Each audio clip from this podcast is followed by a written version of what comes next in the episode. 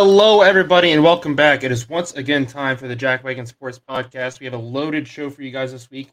Uh, we're going to talk a little NHL, uh, NFL, and a little golf as well. Introduce you to our fantasy league, and we have a top five for you guys this week. As on top of all that, uh, so it's going to be a great show. We're excited to get into it. Without further ado, we're going to go ahead and get started. Starting off in the NHL, like we just talked about, uh, we just passed the halfway mark last week. Uh, we're a little bit past the 41 games that'll get you halfway to 82.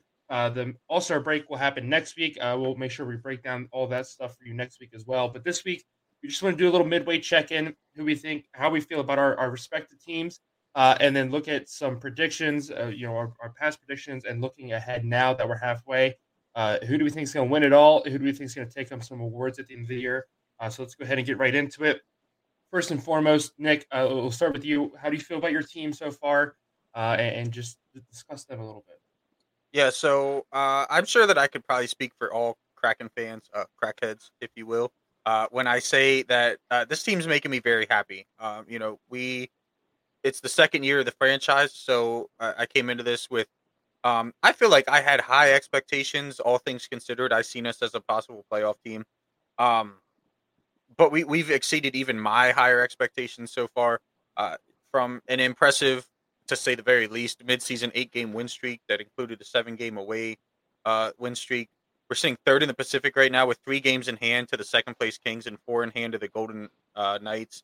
And if we win tonight, we're sitting back on top of the Pacific Division. Um, with all that being said, I would like to see some more consistency. You know, we kind of mentioned it briefly, talking back and forth before the show.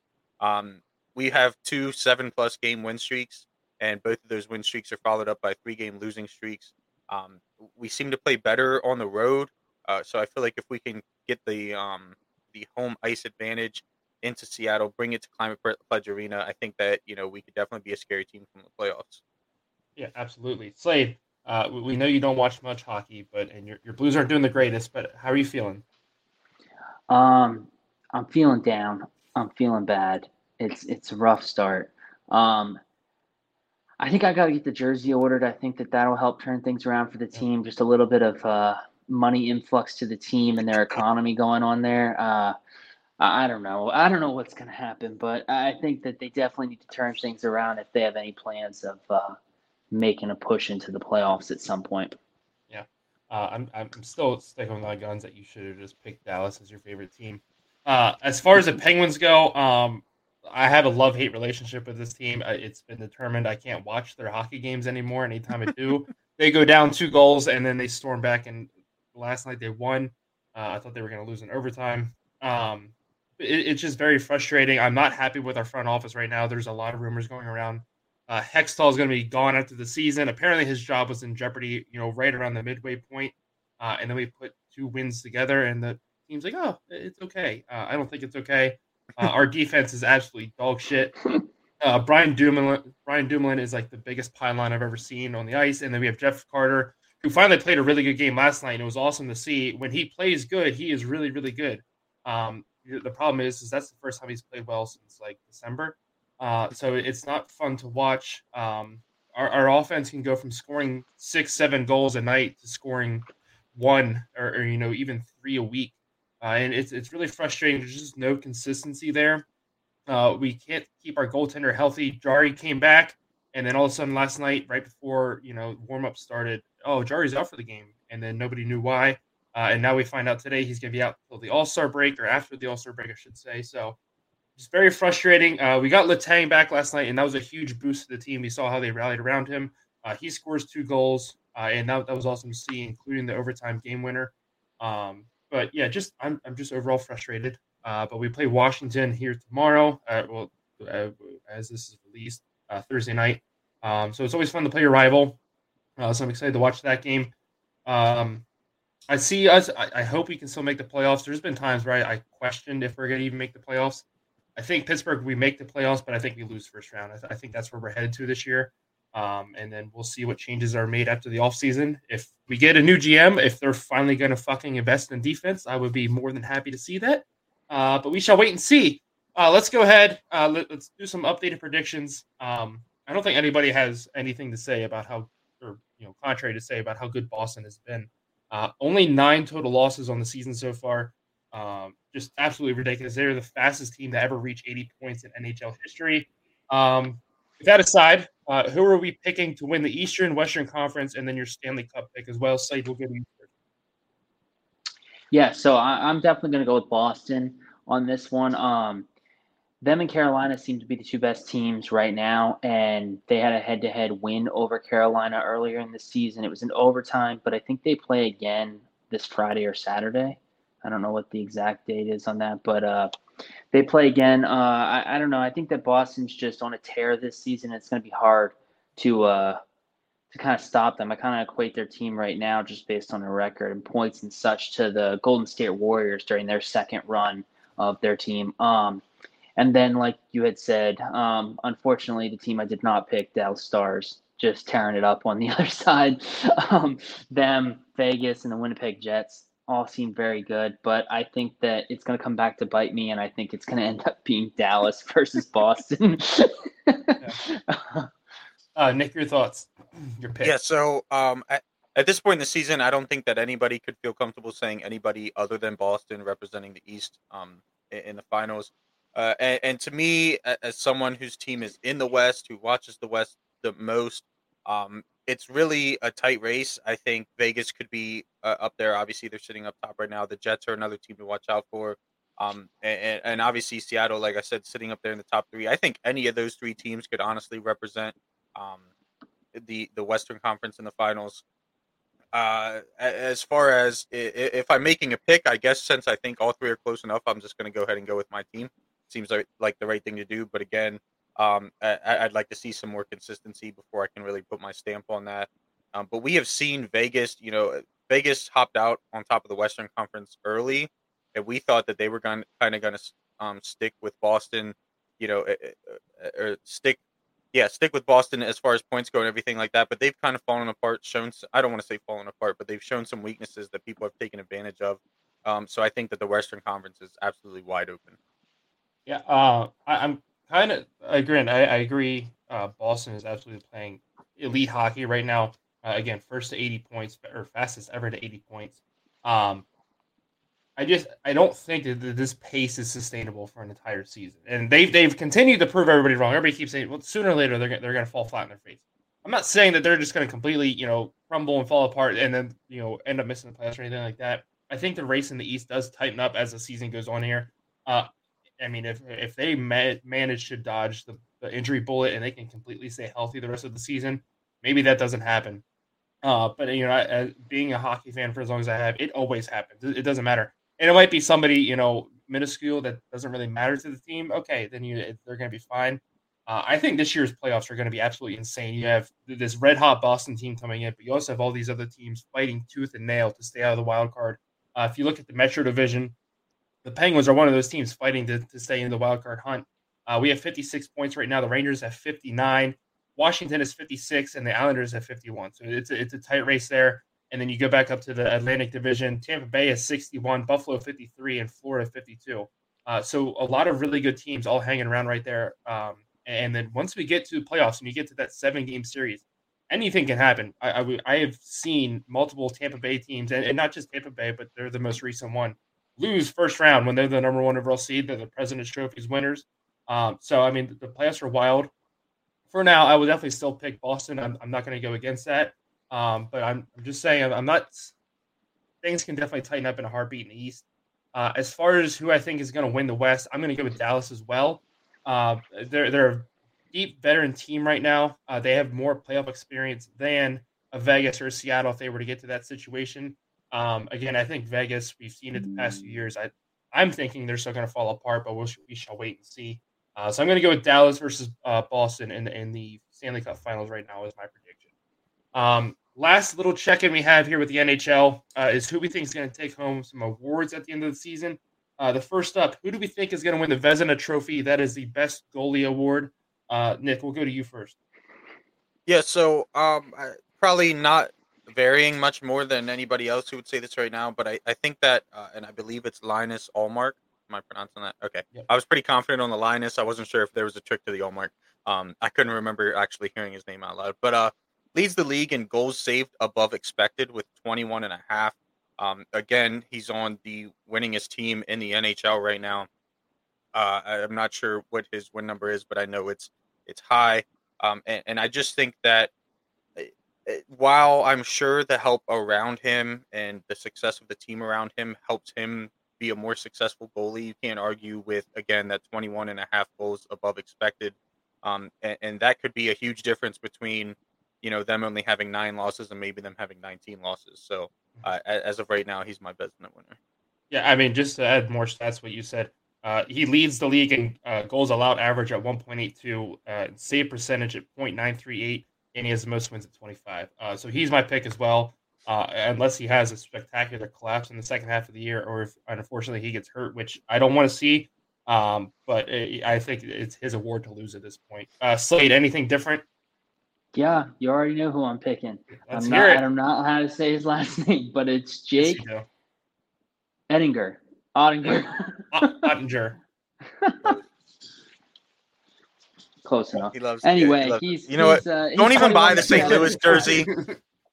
Just yeah, buy the know, I. I should just switch it up right it's now. it's, it's it's alright. early. Okay. It's early. I've only yeah. talked about it on like four episodes. We just delete them. I, it's like it's like that person that's crying for help, like writing songs and stuff. That's Slade right now. He's just like, but here's the thing. me. Here's the thing. Now this might be a dumb question, Mhm. but do the goalie jerseys come like size for a goalie person, No. or do they sell them all the same size? Yeah, yeah, they'll they'll come like a normal. size. Okay, okay. Because I don't want to be getting like a That's an honest question. three No, that is that, that was, Yeah. that was a good question. triple wide, triple wide jersey. You know, like He gets a Obviously, I'm not medium gonna- and it could fit Tater. obviously I'm not ordering like a game worn jersey because that shit would be massive. But I I mean, any stats to back it up, or you're just going with Oettinger? yeah, I mean he's he's uh, second in the league in saves, tied, uh, second in shootouts, and uh, I guess the save percentage is .925. He's 21 seven and five, which is tied for fourth. Um, and he plays tonight against Carolina, so he's going up against a really good team. So we'll get to see how that shakes out for him. Yeah, definitely. Uh, I'm trying to look here and see if, if it's. I know they still have one game at least, but that's in Dallas. I need to see if they play in uh, in Pittsburgh at all. All right, uh, next award up uh, at the halfway point is to the best defenseman. This is the Norris Trophy. Uh, I'm I have a little bit of surprising pick. I'll go first. I'm going with Erik Karlsson.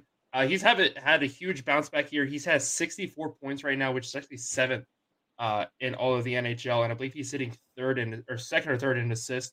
Um, the, the only kind of knock against him is his plus minus is minus five right now. Uh, but at the same time, I he's playing on one of the worst teams in the NHL. Uh, I shouldn't say one of the worst. There's way worse, but um, he, he's not playing on the best team right now. Uh, San Jose sits seventh in the uh, standings over in the Western Conference, so I, I he could definitely be on a better team. But I, I think that he- and they have a minus forty goal differential. I will say that as well, but. Uh, I think he's doing his best on an absolutely terrible team. Uh, so I'm going to give him the award. Uh, Slade, we'll go to you first. Your thoughts on who's going to win the Norris Trophy? Um, I, I don't really know, so I was just gonna agree with you. Okay, good call. Um, uh, Nick, who you got?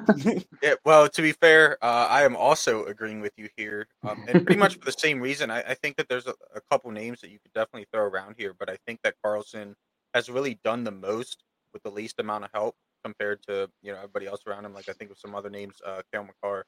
I, I I think that he has better help around him, um, whereas like you said, Karlsson is just on a I don't want to say crappy team, but a lower level, not necessarily play or playoff competitor team, um, and, and really doesn't have, you know, the, the stats that he puts out. I, I think are more relevant to his work and you know the effort that he brings on the ice. As you know, he earns every stat he gets basically. All right, moving on. Next, uh, before actually moving on, I just wanted to talk about Makar. The only reason I didn't put Cale Makar there, uh, his production was definitely a little bit down this year, and also he's hurt right now. I don't think there's any real timetable when he's going to be back and playing 100%. Uh, and uh, I mean, we know from all of the other sports that we watch, that's always a huge knock against these guys. Um, next, the word up is who do you think is going to have the most goals? Um, I, th- I think we're all going to agree it's going to be Connor McDavid again. He's leading the league right now with 40 goals. I think the next closest guy is like 30. Uh, So he already has a huge lead. Every time we turn on the TV, uh, he's putting up another high- highlight reel goal. Um, and then as far as points, the the Art Ross Trophy, Uh, I went with McDavid again. Again, 88 points, leading the league. Um, he's willing his team to like victory every 73 night, or so- something. Yeah. Yeah. So uh, that that'll wrap up. Wait, wait. uh, I'm gonna go. I'm gonna go Oh, with okay. a different guy, David Okay. Pastrnak, who's Pastrnak, only yeah. three or four goals behind Connor McDavid. That's fair. He's got Yeah. 37. He's in second. I said he definitely has a better chance of getting more goals than he does more points right now. Yeah. Yeah. That's not a bad choice. That's not. No, I, I, I don't disagree with you there. Uh, moving on, it's time to go back and wrap up the divisional round uh, for uh, NFL this past weekend, NFL playoffs, uh, and also give you our predictions for conference championship weekend. Uh, so, first game up we had uh, was kind of a shocker. I'm, I'm skipping Saturday. We got to go straight to Sunday and talk about this. We thought it was going to be game of the weekend. Uh, it was nowhere near anywhere close to that. Uh, Bengals going, excuse me, Bengals going to Buffalo, just steamrolled them the entire game. Uh, Nick, your thoughts on this game? Yeah. Um. I, this game really told me two things. One, Joe Burrow. eh, eh, This is my opinion thing. One, Joe Burrow is the best quarterback in the NFL, and two, Josh Allen is overrated, and that means a lot coming from me. I've been on the Josh Allen bandwagon since the Bills were talking about possibly trading him. Um, but it just it's it's come up in the last what three four years now three years it, the bills have a team that everybody thinks could make it to the super bowl um a- and, whether it's in the conference championship or the divisional round whatever it may be they just fall short. And well i don't necessarily think that all of that is on allen i think they could have a better run game. Um it, it just to me it looks a lot like the the chargers situation we keep seeing these teams that have a lot of you know high hopes and a lot of uh, aspirations for their seasons, and they just don't quite reach them. Um, and, and whether it's again, whether it's on the Bills, whether it's on Allen, whether it's on whoever, um, it- quite simply, they got outmatched. I mean, uh, the score, the final score itself, seemed a lot closer than what the game was. If you watch that game, especially that first half, it to me it looked like a, a forty-five to nothing game. The Bills were lucky to even be sniffing, you know, a, a possible win come the end of that game. So, yeah, that's my thoughts on it. Slade, any thoughts from you? Yeah, so I I think that since he beat the Bills handily, like you had said, and uh, it just showed that, like Nick said, Burrow is uh, definitely better than Josh Allen. I mean, I think it was was it two years ago when Allen was hurt when he had knee injury, or is that three? Might have been three. Three, I think. But I, I feel like that was the season that they were talking about how it was Josh Allen and Patrick Mahomes were going to be the two great young quarterbacks coming up and everything. And Burrow was kind of left out of the conversation at that time. I think mostly because he wasn't able to play at the time and was injured. oh, But do you mean I- Burrow's injury was two years ago? okay, that's what I thought. Oh, yeah, but yeah. but um, what did I say, Alan? Yeah, you said Yeah. Allen. I was like, wait, you're Sorry. That's okay. Anyway, Just um, I'm pretty sure I didn't even pick up yeah, on him just, saying Allen. Just either. to see, just to see that Allen. I mean, I think that they said he has like the highest turnover rate or tied because he has the same amount of seption, interceptions for the season as Dak Prescott, um, which doesn't say much because Prescott sucks, which I'll talk about during that game. But uh, yeah, I just think that it, it was it was tough to see, and then the Diggs issue, um, not getting the ball, and then just it was just awkward to watch the interview of Josh Allen afterwards, where they asked him about the uh, inter- interaction with with Diggs, kind of like putting his arms up and just staring at him on the sidelines, and and he had just said that Diggs is upset that he didn't get the ball and that they should have got him the ball more. And it's like I don't know what you're waiting for, like. right. If you're like gonna throw interceptions, you might as well be throwing them while you're throwing Diggs. Like, yeah, at least give him a chance. And like I understand that you know uh, somebody had mentioned to me like the wide receiving cores are obviously insanely different. I mean I don't know if there's anybody in the world that would ch- take um, Diggs and Davis over uh, Chase Higgins, that Boyd. Uh, honestly, from Higgins out to here bottom, putting people in hospitals. Yeah, yeah, like without even hesitating. And Yeah.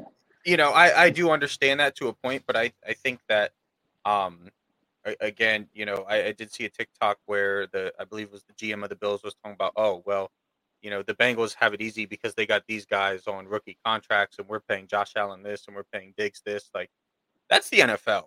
And if you can't get past that to build a Super Bowl winning team, then you're never going to.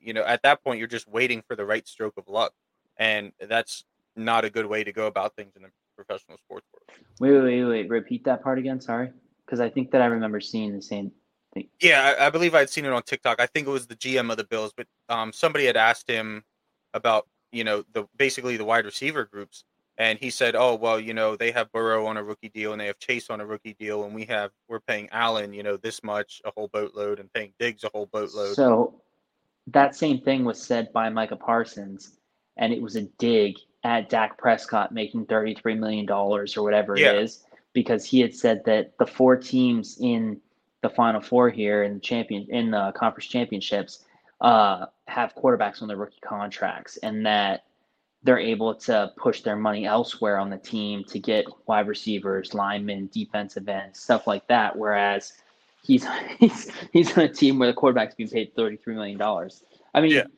but the Chiefs. I mean, other than Mahomes, obviously, because Mahomes is on his half a billion dollar deal. Um, here's my thoughts on that game, real quick. Um, again, I- I do agree. Josh Allen is a little bit overrated. I, I, a lot of people made him out to be the second coming of Jesus. Um, he has the potential to be one of the best quarterbacks in the NFL. Uh, we saw it this year. The first few games, he was really showing that potential. Uh, and then he started to play hero ball. And we, we saw multiple quarterbacks do that this year. Aaron Rodgers did it especially as well. Uh, and it Buffalo got away with it because they could handle it in their division. They were beating all their divisional opponents. Miami really fell apart when Tua got hurt and they had no consistency at quarterback. And Josh Allen was going out there and just doing whatever he wanted to win these games. He was turning the ball over a lot, but they were able to still win games. And there was nothing wrong with it until they got to the playoffs. Miami hung around when they shouldn't have. Uh, and then he made a lot of costly turnovers. I will also say Buffalo has not had a run game the past few years, and I don't understand what they see about that that doesn't raise alarms. Uh, there was there was no play action. Their their run offense is if Devin Singletary gets two yards, Josh Allen will get five yards, and then we'll throw the ball. Um, that's not a proper way or an effective way to run an offense. I would say that's definitely a huge issue. You made the joke on uh, Sunday about you know they need a young safety, but in all honesty, their secondary is horrible. Uh, Jordan Poyer is super overrated uh, in my eyes. They don't really have any good cornerbacks, uh, so I would invest heavily in the secondary this year. Uh, there's going to be a lot of really good running backs in the free agency market. I would go get one. Uh, I think Josh Allen would be more than willing to take a pay cut uh, to, to get to a Super Bowl. Uh, you know, he he's had to deal with this letdown. I would even I I, I think it's on the table now too to trade Stefon Diggs for a first round pick. I, I think a team would be willing to do that, and I, I think that absolutely happens. Uh, call the Bears. I would love to have Stefon Diggs on the fucking Bears. I don't- No, we can't waste his talent for four years. Yes, he can. He Yeah, he's done it the last for- four years. He's done it the for last four years. And they will need Allen to take a pay cut for them to get a young safety because the one that was injured is still going to be on the payroll Yeah, true. due That's to the okay. Bills doing their good deed. The same thing the Steelers did with Shazier, um, Yeah. keeping him on so he can keep the insurance and get the help that he needs to, to stay healthy. Uh, let's go ahead. Let's look at some other games. Uh, I think was surprised on how close and competitive the game actually was. Uh, but Jacksonville's dream season ends uh, with a 27-20 loss. I definitely had concerns about Kansas City. We saw Mahomes go down, and uh, he's been walking around the past few days at the facility, no ankle brace or anything on. So that's good news for Kansas City fans as well. Um, Slay, we'll go to you first. Your thoughts on this game? Yeah, so the Jags made it close, closer than what anyone I think wanted it to be. Uh, I forget what the I mean, they, they had a chance to tie it at the end there. Mhm. Right, right. I mean, at one point it was 17 20. Um, definitely, that was at the same time that Mahomes is wincing while dropping back on his ankle. And for some reason, he was not just throwing it out of bounds when he was getting close to getting sacked. He's like trying to run out of the pocket with. it. I have no idea what what the thought process is there. Um, I think the saving grace for them this upcoming week is that they get to play at home. He doesn't have to take a day to be on the plane to go out and what whatnot, you know. Um, but uh, yeah, I, I just think that it's it's going to be a rough upcoming week for the Chiefs if Patrick Mahomes is not 100. percent Um, I- I'll just say it real quick before we go to Nick. Again, it's hero ball. I don't, I don't know what's got into a lot of these quarterbacks this year and why they're not trusting their systems and, and trying to do everything themselves. Uh, but yeah, he took a lot of unnecessary abuse there and, and a lot of bad decisions with the ball. Uh, but I mean, shout out Chad Henne, uh, the, the, great Michigan quarterback coming in and saving the day. Um, but uh, yeah, and, and, I mean, kudos to Jacksonville. Like I said, if it isn't for two costly Lawrence mistakes, uh, I mean, they're absolutely still in that fight. Uh, who knows? Maybe that game goes overtime, and when whenever that happens, usually bad things happen to road teams like Kansas City. But uh, you, you, never know. But it, it, was very cool to see Jacksonville come so far this year when a lot of people didn't think they would, um, and prove a lot of people wrong. I think they're going to be running the AFC South for years to come. Uh, I think Tennessee is going to be in the decline here. Indianapolis, I, I, don't know what's going on there. I don't, I don't even know how to address that. Uh, and it's going to take a four or five years to get Houston to a position where they're they're challenging, you know, even for a wild card spot. I would say. Uh, Nick, your thoughts on this game? Yeah, so like I said about the other game that we talked about, uh, this game showed me something about quarterbacks. Uh, so I already said that I thought Joe Burrow was the best quarterback in the league. I think Patrick Mahomes is second, and I think that this game showed me that an injured Patrick Mahomes is still in the top five. Um, I, I do think that he was taking too much abuse. He should have been a little smarter, um, but he was still doing what he needed to do to get the team to win. Um, a hell of an effort by the Jaguars. I honestly thought, especially like you said, once Mahomes went out, and even when he came back limping, I thought this is the opportunity the Jags need. Trevor Lawrence has never lost on a Saturday in his life. Here it comes. Um, but you know, it didn't end up working out for him. That's all right. I hate um, those stats to begin with. I know, right? Like Trevor Lawrence has never lost on a Saturday at 4 p.m. when it was 60 degrees. Like, come on now. But anyway, um, yeah, it, it, was definitely a great game to watch. I was, you know, excited to, you know, be able to witness that. I again, I really thought the Jags had a chance. Um, and yeah, they're gonna be they're gonna be scary to come. And if or scary in years to come, sorry, they, they might be a little scary to come too. I don't know. That's that's their business. But um, but no, if I'm the Chiefs, I, I think I would have rather played the Bills. In all honesty, I think the Bengals are just looking too good right now. Um, especially you know with Patrick not being hundred percent, that Bengals D line is going to put some work in. Um, it's it's going to be interesting next week. Yeah, uh, let's go ahead and move on. Uh, I mean, there's not much to say about this game, uh, other than the fact that Philly looked really good on Saturday night. Uh, I I think they came in. They've heard the talk for weeks. You know, hey, the Giants have looked really good the last few weeks. Uh, they've rested their starters against you the last time. You guys have been struggling, uh, and we saw how well they handled going on the road uh, to Minnesota. I think Philly was tired of hearing it. They they're ready to prove that they're Super Bowl contenders. They came out, they just punched uh, New York in the mouth. Four straight quarters, they did not let up at all. Uh, huge win for them. Nick, your, your thoughts first on that game? Yeah, so uh, I was one of those people that um, you know had some faith in New York and and thought that I didn't think New York would win, but I thought that New York would cover, make it a good game, whatever. Um, but as, as I look back on this, this win for the Eagles is no more impressive than the Dallas beating Tampa Bay in my eyes. Um, they beat New York twice in the regular season. Um, one of those games wasn't close, and they had plenty of rest. Again, New York just had to fly to Minnesota, play a game, and then you know obviously the flight to Philly is a whole lot faster. But nonetheless, go into Philly against a rested Philly. Um, I, I, I, didn't see. I, I, should have known that it wasn't going to end up that well. Um, but again, not that impressive, especially like comparing it to that Dallas Tampa Bay game. Dallas whooped up on Tampa Bay. Everybody said, "Oh, you know, they're going to end up beating San Fran." And honestly, that San Francisco game shouldn't have been as close as it was. San Fran should have ran away with that. Uh, Dallas definitely got a few good breaks their way, you know, and pressuring a rookie quarterback obviously is going to help you out. But um, it's just the way it, you know the way it is. I think Philly's going to have a rude awakening coming this weekend. I, I think it's still going to be a great game nonetheless. Uh, but they're going to need to pressure uh, Brock Purdy if they want any sort of um, success in that game because just being in Philly and thinking, oh, well, we just whooped up on the Giants. This ain't the Giants coming in. This ain't Daniel Jones and Saquon Barkley and Darius fucking Slayton. This is Brock Purdy, Mr. Irrelevant, George Kittle, Brandon Aiyuk, Deebo Samuel, CMC, like, and that's just on the offensive side. Uh, so they better be coming in with respect. Yeah, uh, that, that, that, Philly game, we, Nick and I turned off at halftime. Uh, it, was, yeah. it was that bad. We knew it wasn't going to get any better. Uh, Slade, your thoughts? Yeah, so I mean, the Eagles showed that they were the top dog. Um, we we saw early on in the season they started running the table and and getting a really good offensive showing each and every week. Um, and and we just saw them firing on all cylinders this past weekend.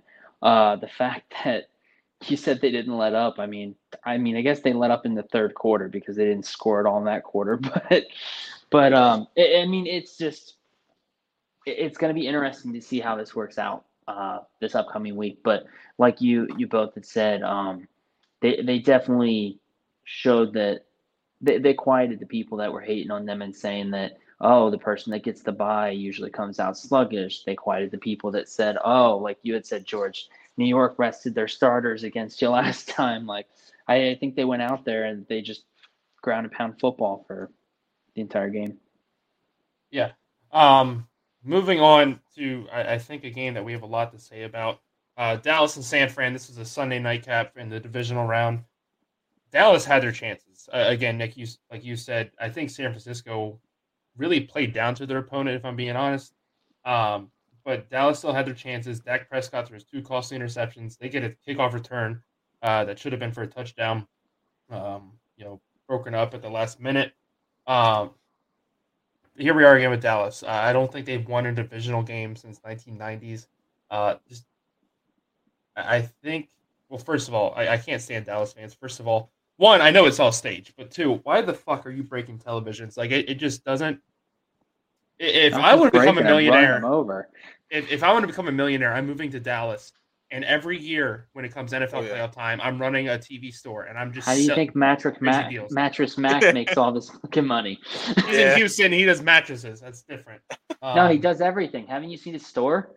He's got like a kitchen and all. You don't. We don't talk about that sack of shit. I'm glad he lost all the money, but I'm sure he probably put the same amount of money in the 49ers. Um, but yeah. Anyway, just I, I don't know what else to say. I think it's it, everybody else is saying it. It's time to move on from Dak. I never thought he was that great to begin with again, kind of like Josh Allen, but not as good. Uh, he can show flashes of, of, how good he can be as a quarterback and really lead a team.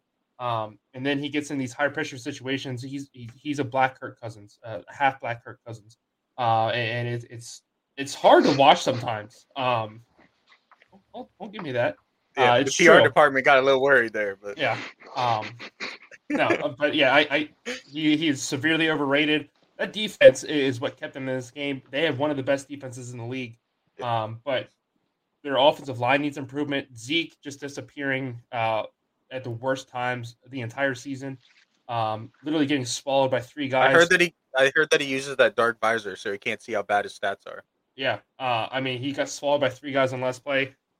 Last thing I'm going to say about this game is I, I pray I'm never as stupid as uh, whoever lives in Texas and draws up these last minute plays. Um, just dear God, it is horrible football to watch. Any any time a Texas team, and again, uh, I, I cut Slade some slack. I didn't go look through you know the Texas Longhorns or Texas Tech or anything like that.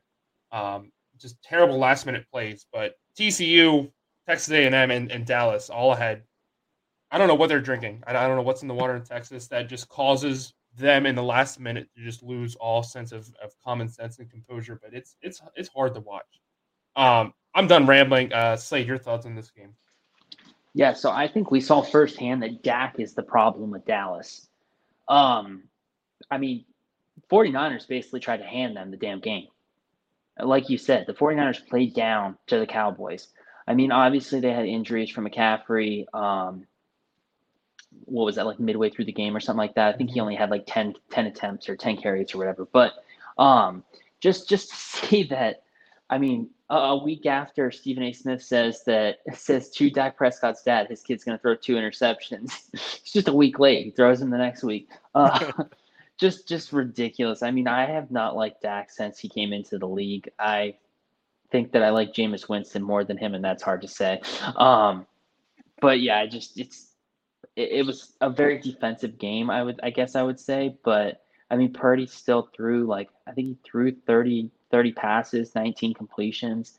Um, it, it, was just a tough game to watch. I think of the four games, this was the worst game to be Sunday night. I think this would have been better for like Saturday morning just to ease your way into the weekend of football. Then you right. get the Bills, Bengals, and then you follow it up with two uh, the two games that were electric. Even though the the Eagles blew out the Giants, it was still a better game. Uh, yeah. But yeah, that that's my thoughts on on that game. Yeah. Um, Nick, I'll let I'll let you go before I get my, my last words. And then Yeah. Uh. So first of all, um, like you said, I I think that everybody is finally, at least everybody that hasn't already, is finally coming to the realization that Dak's the problem. Um, I think Ezekiel Elliott is also part of the problem. Um, I think Jerry, Jerry Jones is a huge part of the problem. I think that Jerry Jones sees Dak and Zeke in that uh, year they put up when they were both rookies. Uh, I believe it was 2016, if I remember correctly. Um, and he has like grasped onto that and thought, yeah, this is the team. You know, these are the two players I could build around and build a you know Super Bowl winning team. And next thing you know, you have a literal last round or last pick overall in the draft who now has in his rookie season now has as many playoff wins as your previous two quarterbacks. Um, uh, something's got to give here. Uh, I think that Dallas is filled with, especially Jerry Jones' mind, some of the most overrated players in the NFL. Uh, ask a Dallas Cowboys fan about Trevon Diggs; they'll swear that he's the best corner in the league. Let's be honest here; the only people saying that is Cowboys fans. Um, the man had a game-changing pick in his hands and dropped it. It literally fell in his breadbasket. He just dropped it. He didn't want nothing to do with it. Um, I, I, think that uh, if I'm Dallas, I think to some extent you take Micah Parsons and keep Tony Pollard because I think Pollard is the better back there. I think that he can do stuff with you, and maybe a, a couple pieces in your O line, and you just scrap the rest of it. Uh, I, I know people like CeeDee Lamb. I said at the beginning of the se- at the beginning of the season that CeeDee Lamb was not going to be good enough to carry the passing offense on this team, and he hasn't. Uh, obviously, he's looked good. He's put up stats, but when you're the best receiver on a team, uh, that's bound to happen. I, I think that Dak is uh, half black Kirk Cousins is probably the best thing I've ever heard anybody say to describe him because his ceiling is great.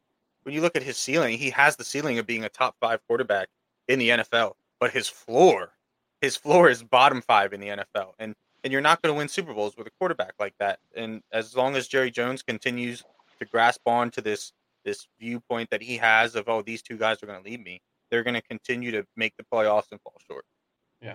Uh, just the last thing I want to say about Dak Prescott before we move on. Um, and maybe Slade does disagree with it, but I hate people uh, who who go after Dak Prescott and are like, "Well, how how can you hate this man? Look at all the good he does in the community."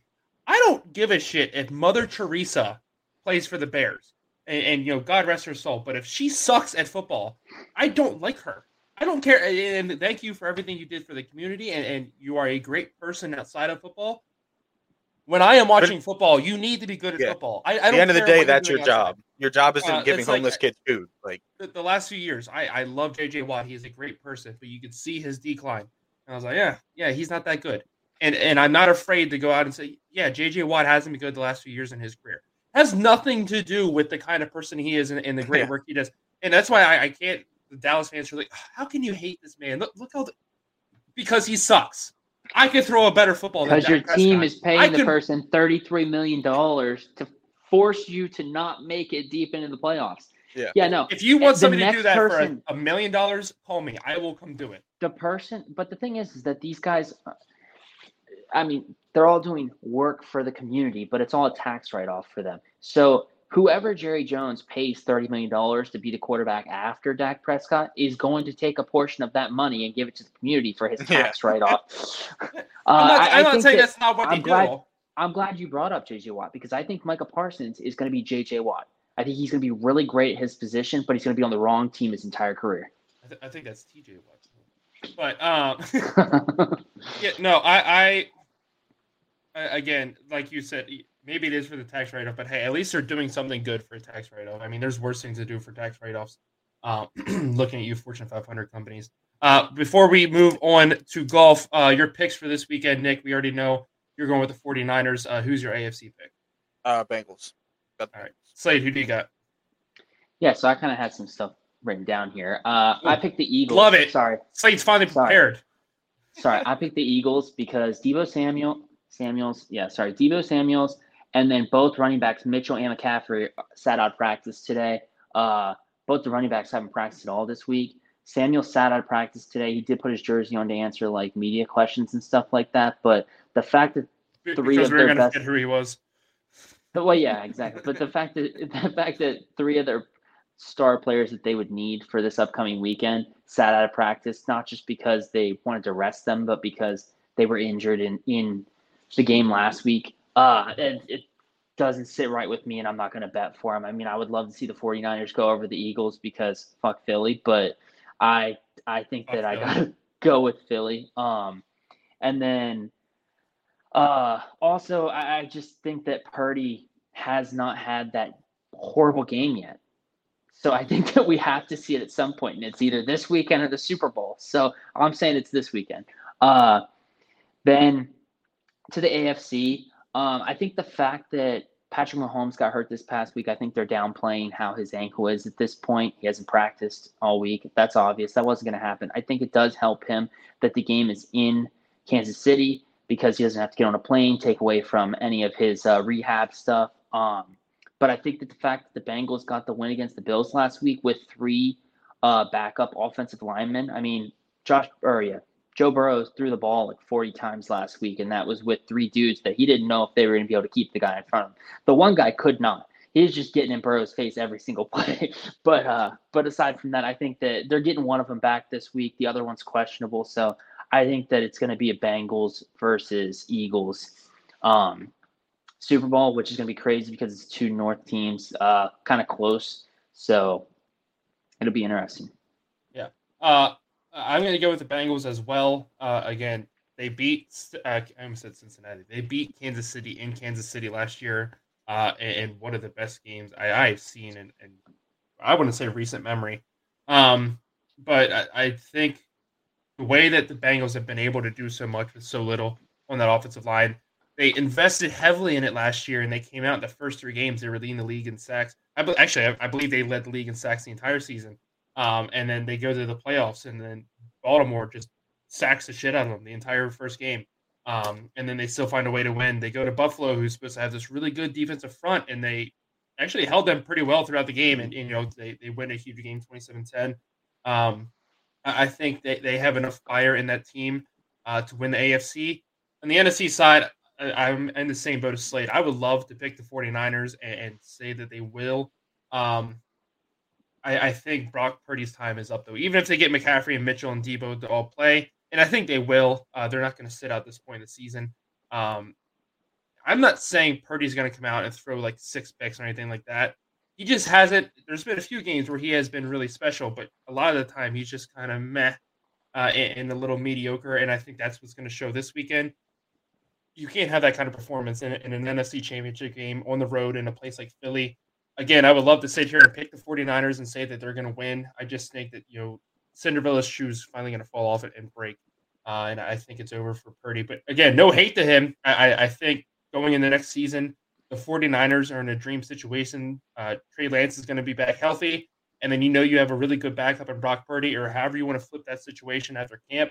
Um, uh, the 49ers have haven't made the next few years at, at, at, the quarterback position.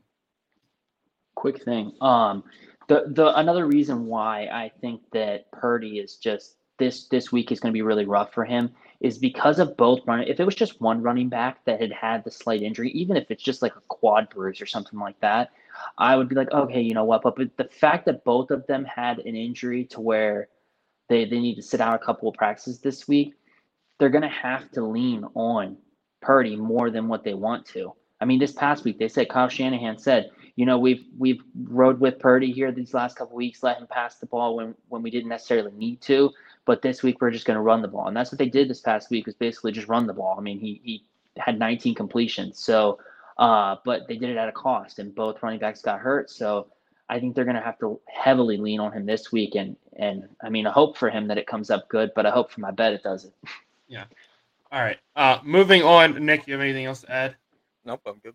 All right. Well, it is time to finally talk some PGA. Uh, the Farmers Insurance Open kickoff today. Uh, again, we're, we're we are recording on Wednesday. Uh, a lot of big words for Emma tonight.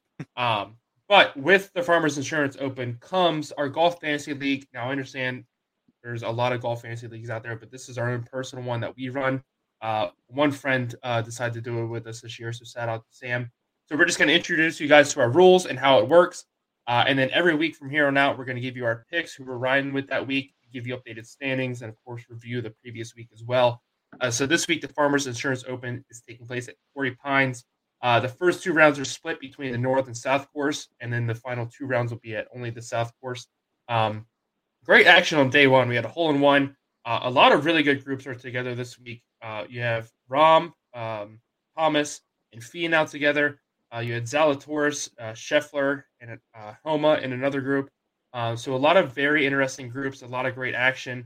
Um, and so without further ado, let's go ahead and just get into our rules. Uh, this is our Jack Wagon Sports Fantasy Golf rules for 2023. Uh, abbreviated version. Obviously, we had a much longer version that we had to explain to Nick four times. But what, what you got to do, we will pick six golfers every week.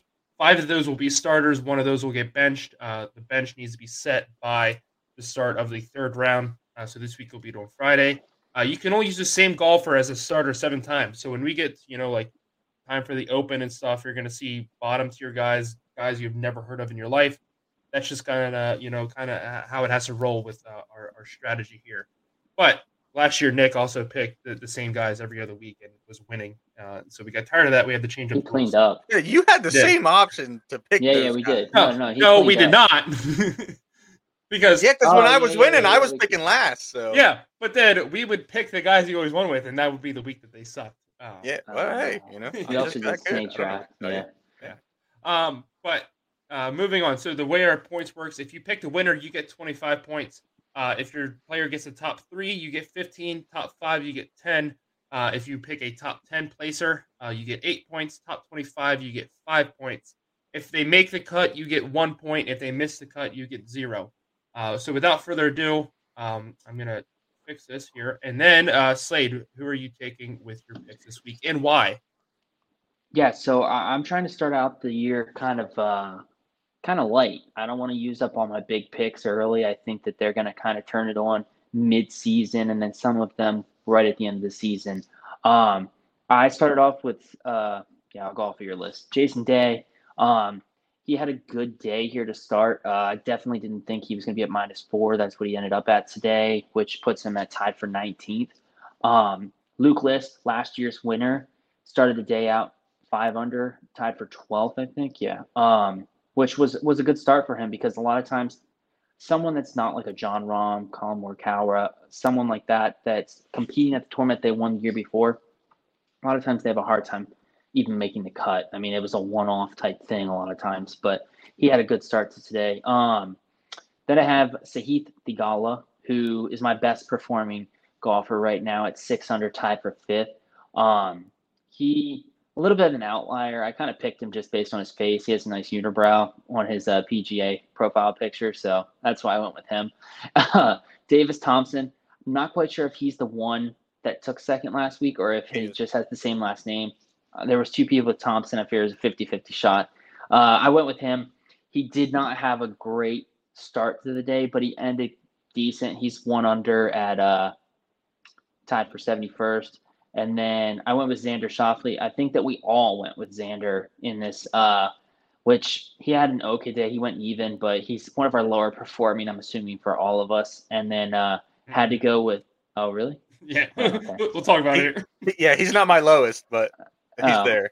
He's And then uh, Rickie Fowler, who nobody else would have picked. I don't think anyone will pick him the entire season, but he is going to be my bench player for a lot of the season because he's gonna have to turn on here at some point. He's gonna start the week, go into the weekend eight under, and he's gonna turn it on, and so I'm gonna be there to swipe up those points. Hey, I'm I'm here for it. I would love to see that. Uh, Nick, let's go ahead and let's get into your picks. Yeah, so uh, I don't have them in the same order here. Uh, actually, it's probably pretty close. Uh, so first, I got Jon Rahm again. The we're doing this show Wednesday night. I wrote these notes Tuesday night, so some of them, especially this one, is going to sound stupid. Uh, but Rahm has been on a heater lately, uh, and so I'm trying to get while the getting's good. Um, he currently is my lowest rated player right now. Uh, he's tied for like I don't know 119 or something stupid like that. Uh, my second lowest player is Xander Schauffele. Uh, he is great at Torrey Pines. He has two top tens. He, or he had two top tens there last year. Um, he tied for third last week, and just overall has a great chance to win. Again, I wrote these notes early. Um, I have Collin Morikawa. Uh, we talked about his showing at the Sentry uh, before collapsing on that Sunday. Uh, he did not have a bogey in that weekend until the 14th hole on Sunday. So a good weekend other than the collapse there. Um, I think he has a good chance this weekend. He's playing great so far. playing good so far. I have, also have Jason Day. He's the only multi-time champion currently in the field uh, for the Farmers Insurance Open. I have Adam Hadwin. Uh, he was kind of my quiet sleeper pick. Again, you know, we got to spread these picks out, so you got to find some sleeper picks somewhere. Um, he is six for six on the season, and half of those are top 20 finishes. Uh, he also has a very good history at Torrey Pines. And last, I have Taylor Montgomery. He is nine for nine, eight of those being top 15 so far this season. Uh, I think that's all that needs to be said. He's playing some great golf right now. Yeah, uh, really, uh, you and I are going to have a lot of similar picks. Jon Rahm, again, he's been playing so well here. Back to back wins in his two last two starts. Uh, today was the first time, and I believe like over 200 days, uh, that he had a bogey in his or finished above par in his round. Um, so again, I think he'll be fine going forward. Uh, he gets a break tomorrow with the difficult weather coming in. He's going to be on the north course. He's going to be sheltered from that wind a little bit. And we saw today how easy that that course is playing. It's not going to be easy at all tomorrow, but it's definitely going to be a little bit easier than than the south course. Um, if he can make the cut this weekend and get in, I, I think he's fine. He won the U.S. And Open just, here. Sorry, go, go ahead. Finish your thought real quick. Well, I was just going to say, just to uh, touch on that a little bit. Anybody that played the South Course, we talked about the South Side, especially like you look at Sungjae Im. I believe he's sitting at minus four and played the South Course today. Anybody that shot better than minus three playing the South Course today is going to be in a really good position to make a run into the weekend. I just I wanted to say that while I was talking and forgot. Yeah, no. Um, but yeah, I, I think going into the weekend, as long as he makes the cut, he'll be 100% fine and, and good to go.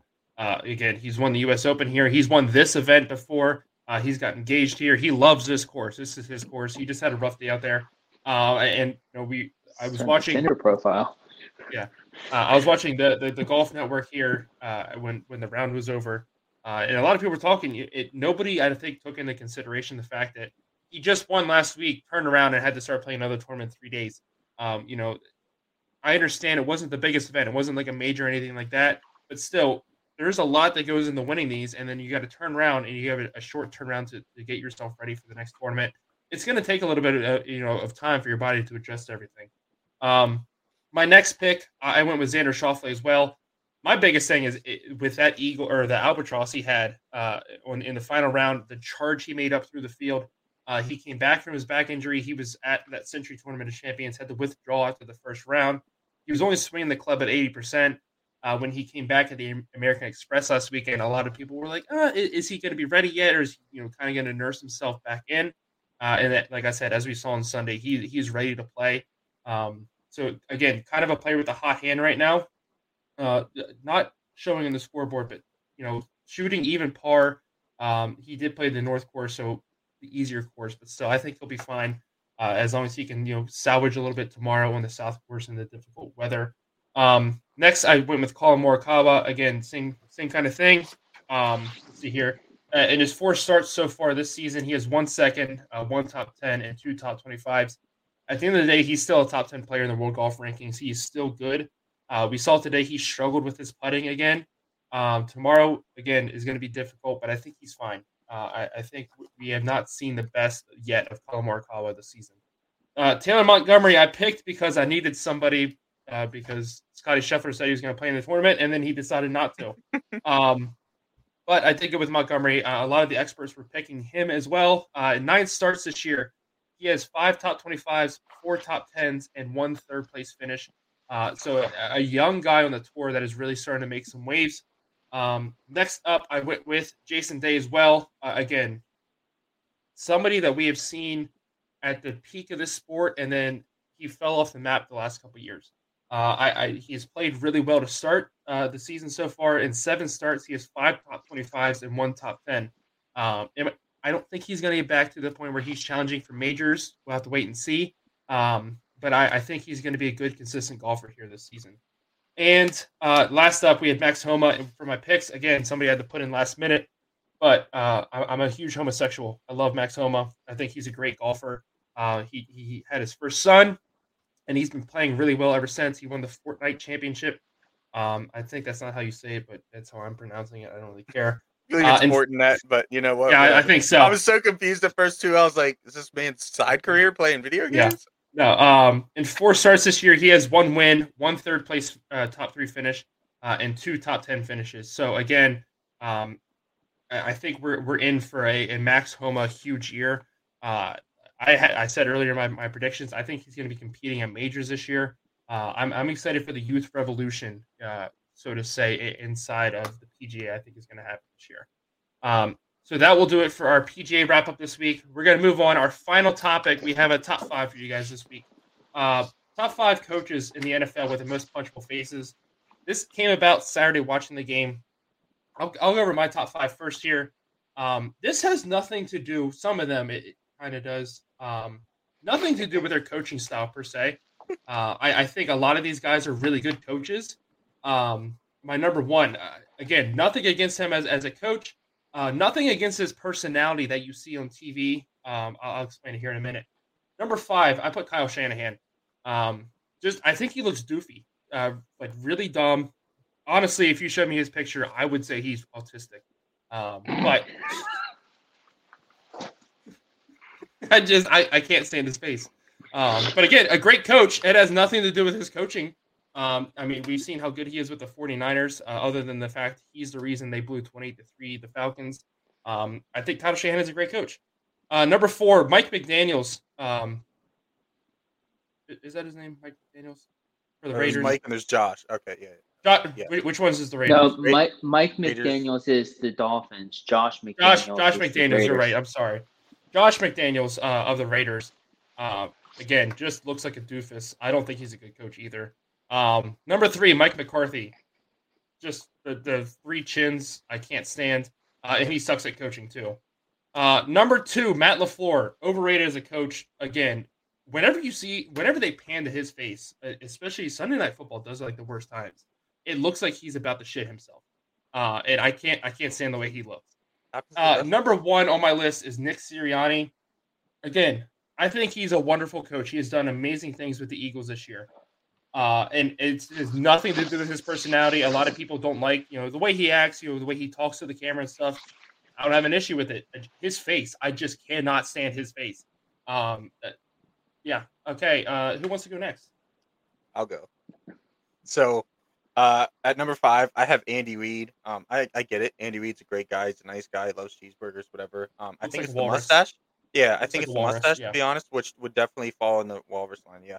Uh, number four, I have Cliff Kingsbury. Um, mm. part of that has to do with his coaching, uh, because he's a fucking moron. Uh, but his face definitely like is just one of those like you see him in a club. I didn't even think about that because he got fired, but yeah, yeah. yeah that, that's I, see. I was debating putting him on here because I was going to try to stick with active, but I was like, you know, he just got fired, so I'm putting. Yeah, him. No, that's okay. Yeah, I like it. I like it. Uh, number my number three spot, I have Kevin Stefanski. Uh, Ooh. I feel like he kind of looks like Cliff Kingsbury. Um, so that you know that kind of equals itself out there. But uh, I, I just I don't know. I don't like the way he looks. Mm-hmm. Um, at number two, I have John Harbaugh. I'll be upfront. I'm not a fan of the way either Harbaugh brother looks. Um, but uh, you know, only one of them is here in the NFL to talk about, so I'm going with John Harbaugh here. Um, I don't know. I've always had a thing for John Harbaugh. Harbaugh. I used to be friends with somebody that was a big uh, Ravens fan, and I, I guess I just had to see him more often than some other coaches. So I don't know. Just not a big fan of his face. And then number one, I put Mike McCarthy. I tweeted out here uh, the triple chins thing. They definitely like they make me want to speed bag. Yeah. Um, not that I've ever done that before, but I could definitely try it out on Mike McCarthy's face and I'm just tired of place to learn him. it. Yeah, exactly. Yeah. And like, and, and uh, you know, not only the way he looks, but as a coach, like I find it fitting that he struggled. Uh, now I believe he he won a Super Bowl with uh, Green Bay, right? He did end Somehow, up winning one yeah. of them. Yeah. yeah. But other than that, like he was good at taking the team as far as it could go and then failing. So it's just fitting that he ended up in Dallas. I hope he stays. I, I enjoy seeing it. He can stay there as long as he wants. Um, but yeah, definitely punchable face. All right, Slade, let's hear your top five. So, quick question, Nick. Who, who did you say? What did you say his name is? Kevin Stefanski. Yeah. So George, Kevin Stefanski, Cliff Kingsbury, Matt LaFleur, and uh, Kyle Shanahan. Who looks like they have more autism? I think Shanahan. I really do. Like because they all kind of have similar traits and just like, like facial characteristics. Yeah, no, look, it's just for me, and, and, maybe it's just the fact that I've seen Shanahan more uh, like he's he's been a more prominent face even mm-hmm. when he mm-hmm. was on the Falcons. Like nobody on the Falcons cared about the head coach. It was literally all about Kyle Shanahan. Uh, and the 49ers have been so good since he got there. Again, you just see his face all the time. But it, for me, it's just a look like when they pan him on the sideline. Just, yeah, yeah, I never took notice. I, I think it, he's like now that I look at it, like, oh, like hold on here, hold on. Let me let me get this. Oh, that's not even a uh, a new picture of him. He has a scruff now. Yeah, but like I mean, his ears, like he just, I don't know. Like every time I, they I, pan him on the sideline, it looks like he would rather be eating crayons than, than coaching football. And yeah, so that's joke, jokes, jokes aside. I do think it's pretty crazy that him, Mike McDaniel's, Matt LaFleur, they were all on like who was the Cleveland Browns or something like that. Like yeah. they were all part of the offensive staff there. Um, at Think the how many time, of them came from Washington? Yeah. Well, I um, Shanahan, Sean McVay. Yeah, yeah. Hurts, doesn't it? it is. But uh, starting out number, mine are a lot the same as yours. Uh, number five, Mike McCarthy. Don't like him at all. I think the fact that he went to uh, Dallas, he's one of the problem childs, which means that Jerry Jones will make him part of his actual family. So him, Dak, and Ezekiel Elliott will have a lifetime contract to the Loserville. Um, number four, Mike McDaniel's. I mean, I think that the fact that he wears his his like khaki uh, length uh, sweatpants, smoking his vape. The greatest comparison I've ever heard of Mike McDaniel's is the joke that he looks like his dad runs the team, left for the weekend, and, and left him in charge, and that's exactly what he looks like. Yeah. And I like I never heard a more accurate representation. When somebody said yeah. that, I was like, "Holy that's shit, like, that's that's right." Just the way he like yeah. carries himself around and stuff. It's like, yeah. Like sometimes I hate him, but sometimes I'm like, yeah, like you're, you're kind of cool. But I'm like, I think that for 2023, like, hard. Yeah, I I think that he's on the right track. Like for his style of coaching, I just think that he's a tad over, like you got to know when to be serious. Like you're yeah. getting paid millions of dollars to do what you do.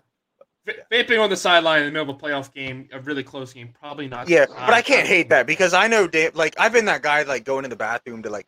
So I get it. I get it. You know, you know damn well he, he was he was smoking those outlawed flavor ones too. um. Oh yeah, anyway, he's got connections. Number three, Doug Pederson. I don't like him. He looks like the blonde haired dude from uh, Dumb and Dumber to me. I just think it's Harry. Is that his name? No, no, no, no. What's Lloyd? Uh, Lloyd. Yeah, yeah. Lloyd, yeah. But uh, yeah. Number two, Andy Reid. Andy Reid also would be number two on my list of all time. Who do you want to get a burger with? So yeah, I mean, it depends yeah, on what. Yeah, great guy, great yeah. guy. And then like, I'm not. One, I'm not afraid to admit I have a punchable face, but I feel like you guys, like, if we were just hanging out, like, you're fine with that. But at the yeah, same time, yeah, like if you looked at me, you're like, I, I, could punch you in the face. I'm like, yeah, that's understandable. That's fair. There's plenty of times I looked at Nick like I could do that, but we're yeah. boys. It's fine. Yeah, we're boys.